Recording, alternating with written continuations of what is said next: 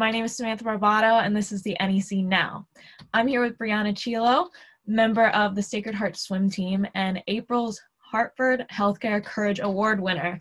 Brianna, thank you for taking some time with us today, and congratulations on the award. Thank you. Thank you for having me. I'm so excited.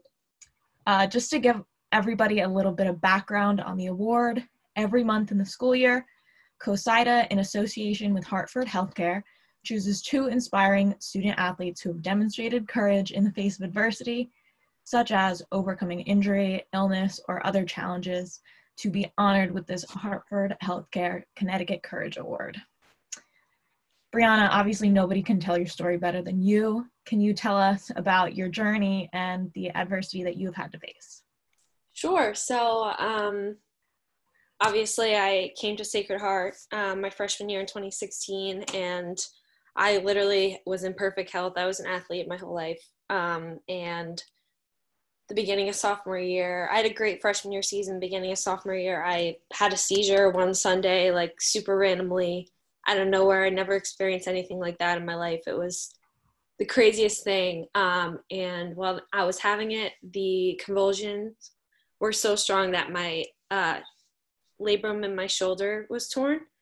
So um, we went to the hospital. The doctors cleared me um, neurologically, so they didn't think that it would be the epilepsy was that bad. Um, but then I had to go to work rehabbing my shoulder so I could swim again. We went on training trip in January, and I tried to swim on it. I did a 100 fly all out, and I like did okay, but I was in so much pain. I went back to my doctor, and he said I don't know how you're doing butterfly in the shoulder. We can't continue. It's in such bad shape. So I got surgery in February.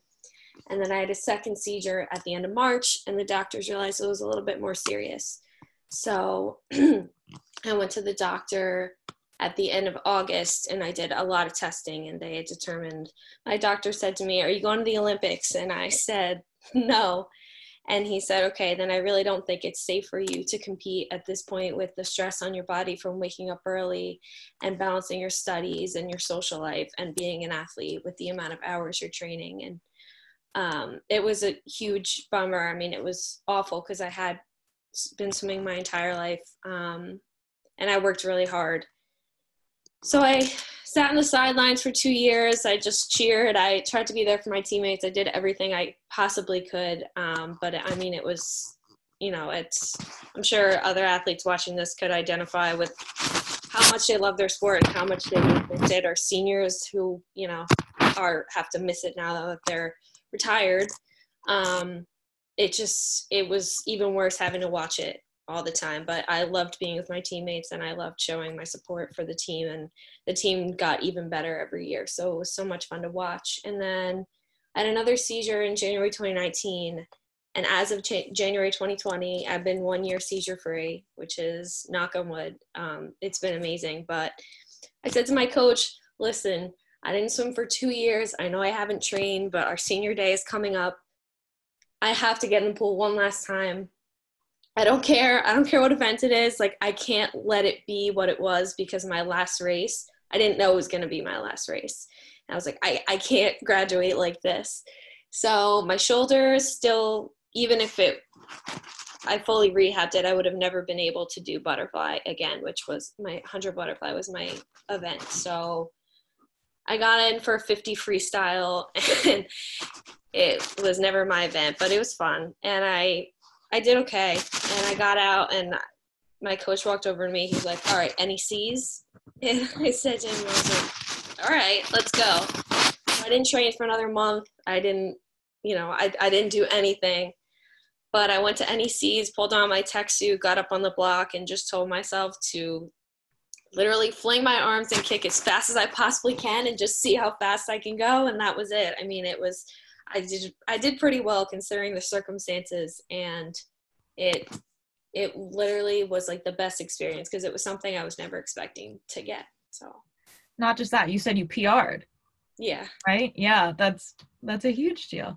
Um I had read some of your articles on SwimSwam and you had mentioned that your doctor begrudgingly gave you the okay. What was like how did that feel to you to like finally hear that okay? and grab yeah. that and go? it was a, it was a little bit scary because it, I didn't love to hear that he like played 20 questions with me and like definitely was a little bit, you know, cautious about it. Like, you know, it would have been great for him to be like, of course, go ahead, no question. Like, a little scary for me to be like, okay, my doctor doesn't love this, but it's also like, this is a once in a lifetime thing for me and a chance that I never even thought about getting until now. So it's like, I have to do it. I mean, most swimmers are lifeguards and the NEC championships were full of a ton of swimmers and lifeguards working the event and coaches who I think have to be certified. Like, not like I was in great hands and I was like so safe. No, even if something were to happen to me, but I mean, I was surprised when they said yes, and I was so so grateful. And I told my doctor a million times I was so happy. And I mean, it it took a lot of work to get to where I am. So it's it was really great. Now, uh, Central Connecticut senior swimmer Caitlin Mann was last month's recipient of the award. Uh, you guys go way back, swimming together since you were seven years old. Um, she said she was on the blocks right behind you at NECs. Um, both of you guys going through some of these things at nearly the same time. Uh, what did that do for your relationship? Did it help having her as someone to talk to? And how did it feel having her right there at NECs with you? Yeah, it was so crazy. I mean, we literally have known each other since we were seven. And I mean, you know, we went to freshman year and like we always, when we always cheered each other on, you know, it was really great to have her in the conference. And also one of my other teammates at SHU also swam with us since we were young. But I'll, I'll never forget walking on the pool deck. It was the meet after I was sidelined. And I, I saw Caitlin and her mom were there. I think we were at Central. It was a dual meet. I think.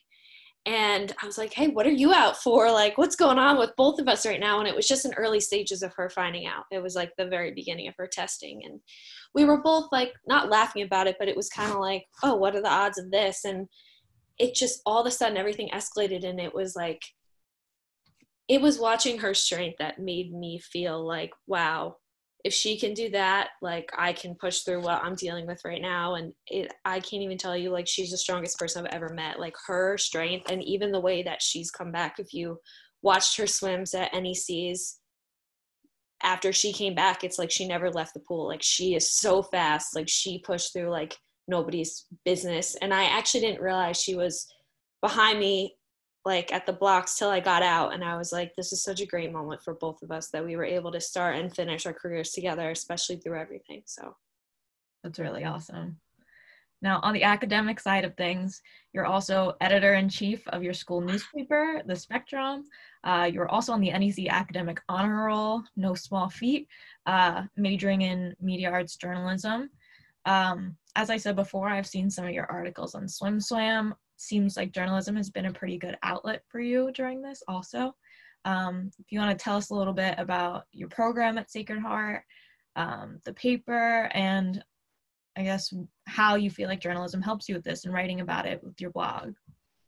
Yeah, so I mean, I've always been one of those people ever since I was super young that like writing, just talking or writing, like always helps me out. And at first, when I was diagnosed, it was really, really hard for me to talk about, and it still can be. But when I was first diagnosed, the first time I had a seizure, I woke up and I had no idea. Like, I went to the hospital, they were like, oh, you just had a seizure. And I kind of was like, what's that? Like, I kind of knew, but I didn't know enough as much as I should have and writing has been it has been an outlet for me to process what i'm going through but more than anything it's been a way for me to reach out to people to make them feel less alone and to educate people. So my writing through SwimSwam, I know that's not what you asked, but my writing through SwimSwam has been a big part of that because I do get emails and messages from parents and swimmers of um, children that have epilepsy or even swimmers my age in college all different types of athletes and people um, in similar situations asking me for advice or asking me